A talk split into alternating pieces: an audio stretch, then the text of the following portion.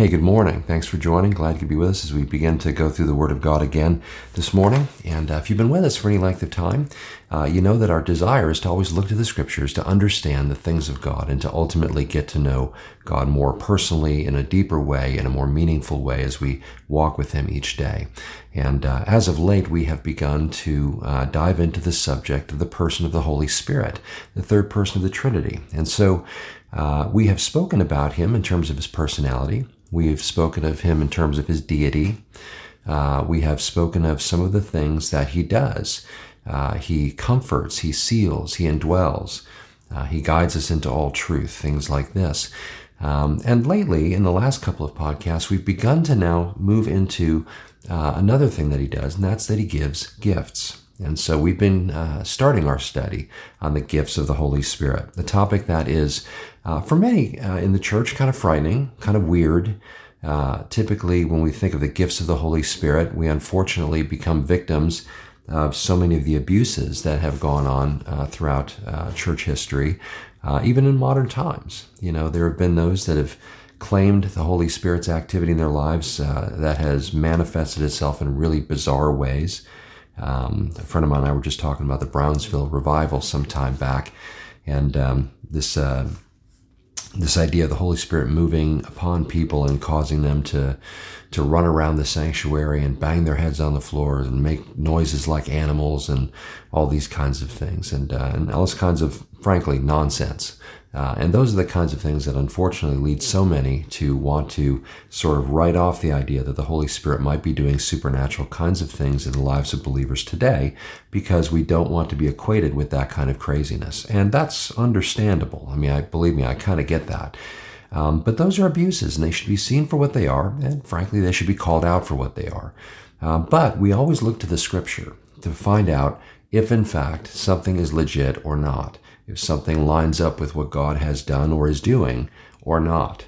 And, and clearly in that case, it's, it's pretty obvious that God is not working in, uh, in that kind of insanity. Uh, that doesn't point people to Jesus as Jesus said the Holy Spirit would do, but rather it leads to, uh, you know, attention and all that kind of thing for the person who's acting like a, a lunatic. And so, um, so Paul, on the other hand, if we want to understand you know, biblically what these gifts are about, we uh, look to the scripture. Paul has spoken in a number of places about the gifts of the Holy Spirit, and I would even argue that um, examples of, of, of what these gifts look like in action can be found throughout scripture in many ways. We'll see a little bit of that today. Uh, and so um, uh, the empowerment that Paul talks about, and, and more specifically, let's maybe kind of dive in at this point, the empowerment that Jesus spoke about at the end of the Gospel of Luke in chapter 24, where he talks about how they should, uh, they're ultimately going to become witnesses to all nations. Um, but he's going to send the promise of the Father upon them. So stay in the city or in Jerusalem until you're clothed or endued with power from on high. In Acts chapter 1, uh, verse 8, Jesus again uh, speaking reiterates to them that the Holy Spirit will come upon them and they'll be his witnesses in Jerusalem, Judea, Samaria, and to the ends of the earth. And so, as the Holy Spirit comes upon people, there is a mission in mind, the idea of propagating the gospel to the ends of the earth. And in terms of the gifts of the Holy Spirit, as Paul refers to them, we also see in connection with his activity, on top of bringing the gospel to the ends of the earth, there's also this. Uh, this other element that ultimately feeds into that, both the propagating of the gospel, but also into the building of the church itself, not just numerically, but in terms of maturity, in terms of growth personally in our relationship with Him. And so the gifts of the Holy Spirit are given so that the body might be built up. Uh, and, and, and that we might ultimately uh, grow to maturity and, and bring God glory through our lives and such. This is not, gifts of the Holy Spirit are not intended to be uh, uh they weren't given for the sake of dazzling people or, or looking like an impressive believer because, look, I can do this thing or that thing, uh, or God has gifted me in some way. As a matter of fact, it's interesting that Paul speaks about the subject to a body of believers in Corinth who are very, very carnal. Uh, and and the impression you get reading through these things, and both implicitly and, and in some places uh, explicitly, we can see that though the Holy Spirit was moving uh, in powerful ways among those believers, they still were not growing to maturity. In other words, they were missing the point. And so Paul explains why they had received these gifts, why they had experienced the power of the Holy Spirit, so that they would get on track and ultimately uh, allow the Holy Spirit that place to work in their lives as He desires. And instead of them just simply being enamored with the gifts, they instead would be ultimately walking in the Spirit and being drawn closer and closer to Jesus, and by extension, growing more into His image. And so the gifts of the Holy Spirit play a role in that. Um, I, I, I, guess I should probably say something I don't think I've mentioned along the way, but for some, when it comes to the gifts of the Holy Spirit, they really just don't want to know anything about this. They want to just stay away. Uh, and um, you're no less of a Christian if you, uh, for example, hold the view that the gifts have ceased and they're no longer for today, or at least the sign gifts, uh, uh um, you know, maybe have faded off the scene. I don't hold that view. I think biblically it's hard to make that case. But that being said, you and I are no less in fellowship. You and I are no less believers. God doesn't love you or I more or less based on our position on these things. But as a, as a teacher in the Word, I just like to make sure that as we go through these things, that we share them uh, as the Scriptures uh, uh, give them to us, and that we understand them, that we embrace them, uh, not just the gifts, but any subject, and that we're fair to the Scripture and what it says about it. But as far as whether you want to embrace the idea that the gifts are for today or that you want to uh, practice any of them if God were to give you one, that's kind of a different thing in regard to our fellowship together. So this isn't intended to be a, a divisive kind of a thing, but rather it's supposed to just simply be an instructive and informative kind of a thing. And then I will leave that obviously to you and the Lord to sort of sort out where you are on these things. But that being said, let me go ahead and continue our study on this. Um, uh, again, uh, Paul talks about the gifts in 1 Corinthians 12, 13, and 14. Uh, talks about them in Romans 12. We see in Ephesians chapter 4, Paul writes about uh, what uh, gifts that Christ has given the church that really are more in the form of offices or roles. of, of leadership and, and positions of ministry and that kind of a thing. But we're going to today kind of bring ourselves back to 1 Corinthians 12. And we're going to begin to look at the first couple of these gifts of the Holy Spirit. So let me go ahead and read uh, 1 Corinthians 12, verses 4 through 8. And uh, where Paul says, Now there are varieties of gifts, but the same Spirit, and there are varieties of service, but the same Lord, and there are varieties of activities, but it is the same God who empowers them all in everyone. To each is given the manifestation of the Spirit for the common good. For to one is given through the Spirit the utterance of wisdom, uh, or word of wisdom, and to another the utterance of knowledge according to the same Spirit, to another faith by the same Spirit, to another gifts of healing by one Spirit, to another the working of miracles, to another prophecy, to another the ability to distinguish between spirits, or we typically call it discerning of spirits.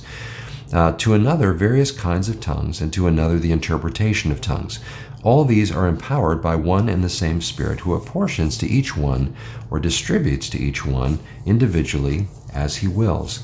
So, as we mentioned last time, the gifts are given by the Holy Spirit as he wills, or in other words, as he sees fit. He distributes these gifts as he sees fit. In other words, he understands and knows the kind of service and ministry we'll be involved in, and he gives gifts in accordance with those things to empower us for those acts of ministry. Uh, a couple of things that we, we notice here that there are varieties of gifts. Okay, as he lists them here, there are different kinds of gifts. And he mentions here that there are different kinds of gifts, there are different kinds of service, there are different kinds of activities. Uh, the idea of the giftings speaks of those graces or that sort of favor that is given in a particular area of equipping uh, with this kind of a gift for the purpose of different kinds of service or ministry, as we kind of alluded to a second ago. And that ultimately brings about different effects or different uh, outcomes are wrought through the use of those gifts that have been given uh, by the Holy Spirit. And so, but as Paul says here, this is ultimately given for the common good or for the betterment of all, for the benefit of all, uh, ultimately in building up the body of Christ and bringing forth his witness to the world around us. Um, now, having said that, we begin to look now at the gifts specifically. As Paul gives a list here and in other places that we'll look at as well, uh, he starts here by talking about the, the gifts of wisdom and uh, word of wisdom and word of knowledge. So it might be helpful just to talk about what wisdom and knowledge are just in general. Uh, for starters, knowledge is information, right? Knowledge, understanding something. Um, wisdom, on the other hand, is the proper application of that knowledge uh, or the use of that knowledge in an appropriate way or a beneficial way. Um, Solomon, who wrote uh, uh, so much of the book of Proverbs, speaks uh, so clearly of the importance of getting wisdom and walking in wisdom and applying wisdom. Wisdom cries out in the streets to come and, and, and ultimately follow uh, her counsel in that, lest we fall into a pit, lest we fall into destruction, lest we go in ways that are hurtful and harmful. Uh, and so, uh, and as an aside, by the way, reading the book of Proverbs, um, there are 31 chapters in Proverbs, and typically most months have 30 or 31 days. And so it's a good idea to read a chapter of Proverbs every day and just do that month after month after month. When you walk with the wise, you'll be wise. And so learn from Solomon what he said. Ironically, Solomon, as wise as he was, did a lot of very foolish things, but in retrospect, that helps us understand the problem of not applying that knowledge wisely. Solomon, uh, having been given a supernatural uh, infusion of wisdom from God, um, applies himself to learning about every, like virtually every discipline under the sun. And, uh, and having learned all these things, having uh, acquired so many things, having ascended to such prominence, at the end of Another one of his books that expresses the concept of wisdom is the book of Ecclesiastes. At the end of that book, he essentially sums up all of his learning and understanding by pointing out that really the primary thing is to know God's commandments and obey them. And that is wisdom. Um, so, learning to uh, learning in the first place is important and vital for us to grow as human beings but wisdom is a very different thing applying that knowledge in a wise way again we're just speaking practically right now um, i can know that the stove is hot because I know that the temperature gauge is on or the, you know, I've turned the thermostat on. Um, uh, I may understand the principle that, you know, when you do that, the burner gets hot and everything. But wisdom tells me not to put my hand on it. Okay, I understand these things, but acting wisely in response is, uh, is another thing entirely. Um, 2 Timothy 3:16 and 17. All scripture is given by inspiration of God or is God breathed and is profitable for, right? So it is one thing to know the word of God, it's another thing to therefore practice those things that the word of God says. That is wisdom, which is applying the knowledge. Paul says all things are lawful for me. 1 Corinthians 10 23. All things are profitable or lawful for me, or not profitable. All things are lawful for me, but not all things are profitable. I'm, all things are lawful for me, but not all things build up. I know that I can do things and I'm still okay with God in the sense of my salvation, but is that wise? No, not all things build up. Some things, in fact, tear down. So the idea of wisdom and knowledge are two different things, but it's easy to see how they work together or ought to work together. Well, in our list here of, of spiritual gifts, um, we want to recognize that Paul includes these two things alongside of very supernatural kinds of things, things like prophecy or tongues or healings and that. And so, there, on the one sense, knowledge and wisdom are things that we should apply ourselves to simply grow in as believers. Uh, we should seek to learn the Word of God that we might do the Word of God. Knowledge and wisdom, walking in the ways that God has prescribed. However, Paul seems to be indicating here by including these two things in this list of gifts of the Holy Spirit that there is some kind of a supernatural element to them, at least in terms of the Holy Spirit's giving them to people. Uh, so now this is where people tend to divide a little bit over what, what these gifts might be or not be. Uh, and so we want to just kind of unpack it a little bit. Um, the word of uh, a word of knowledge or, and a word of wisdom in terms of a spiritual gift would seem to be uh, moments where God gives a particular, in terms of a word of knowledge, where God gives a particular insight appropriate to that moment. Uh, something that may not have been known previously or you would not necessarily be privy to, but is given to you in a moment for a purpose. Now, again, remember the overall purpose of the gifts is to build up the body, is to help us grow to maturity, ultimately, maybe even to help bring the gospel out. Um, so, when God gives a word of knowledge uh, in a moment, its purpose is to ultimately build up or to, or, or to do some kind of a work in that process. Um, um, for example, uh, Acts chapter 5. Um, Ananias and Sapphira, the story of Ananias and Sapphira, where, where people were selling goods and properties and such, and they were giving the resources from those sales to the disciples in order so that they might distribute them to those in need. And so people were willingly giving of their resources in order to help others. Well, Ananias and Sapphira, uh, um, you know, wanted to be seen as giving a lot of their resource, even though they hadn't given uh, all of their resource. They held back some of it, but made it seem as though they had given all of it.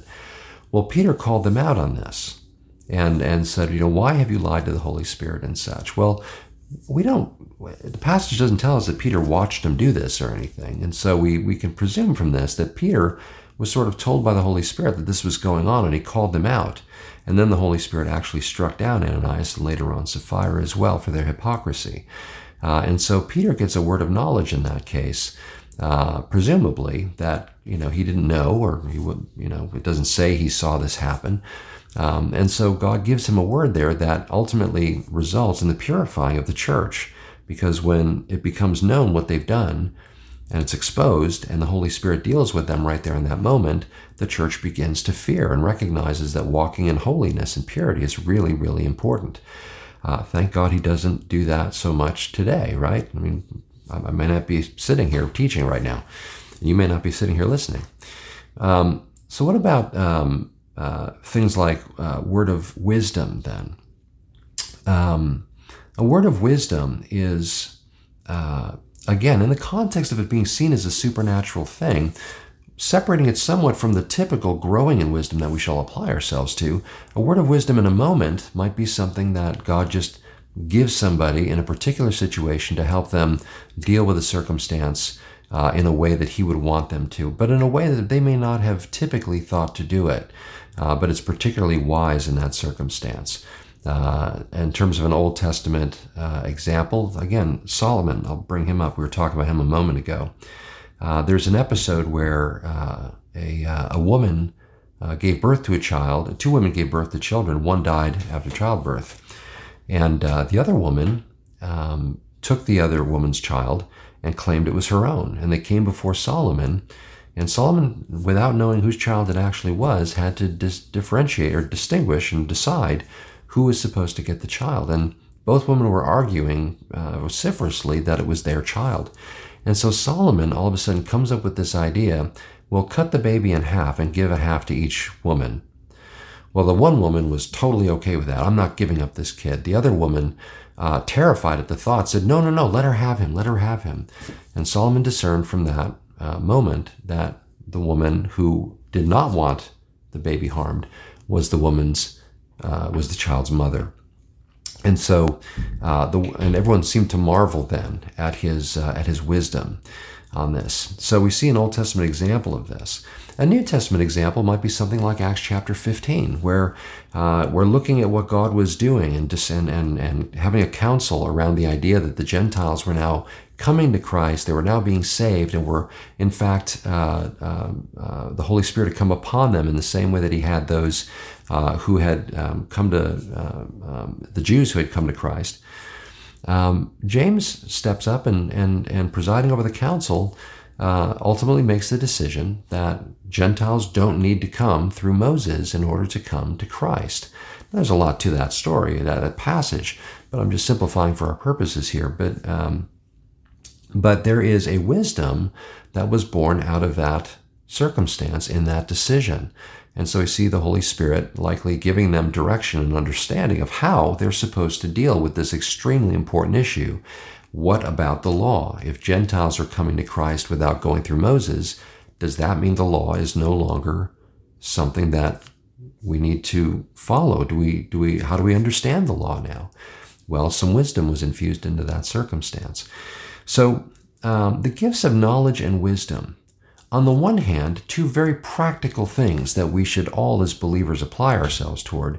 But on the other hand, in Paul's usage here, uh, there appears to be times when there is a supernatural expression of these two things as well. Uh, now, of course, as with all the gifts, it's important, I should kind of bring this around uh, toward a conclusion here uh, by, by mentioning that there are always ways to abuse the gifts.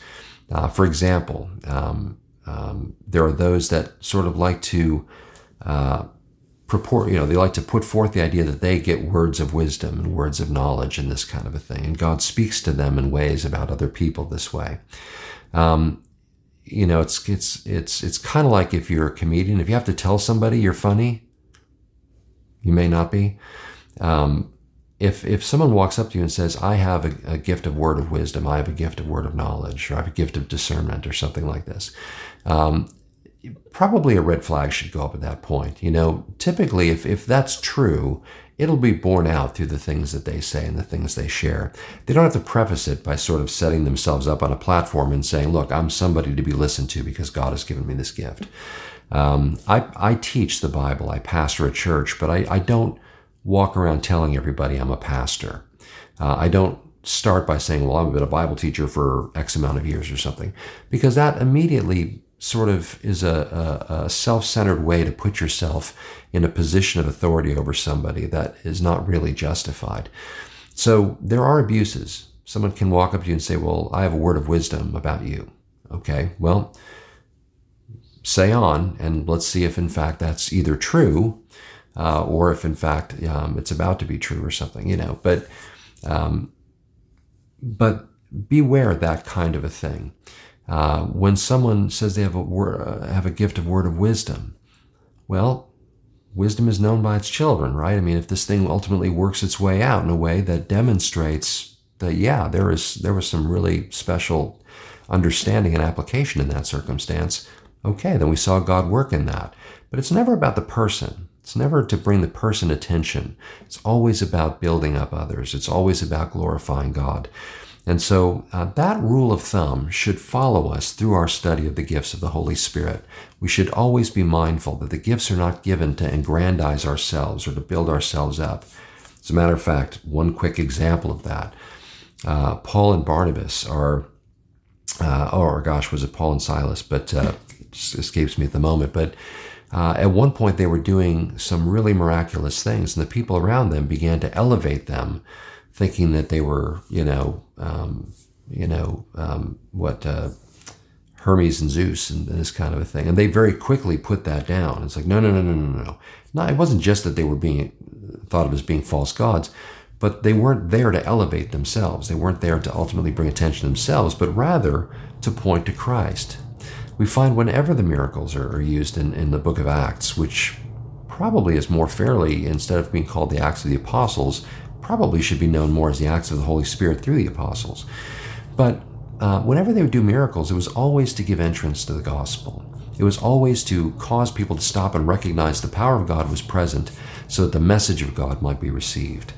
And so the gifts of the Holy Spirit are not an end in themselves. They're not meant to bring uh, popularity to somebody they're not meant to elevate the, the, the one who's been given the gift. They're always intended to drive people toward Jesus. They're always intended to build up the church. They're always intended for the common good, not for just the elevation of the one.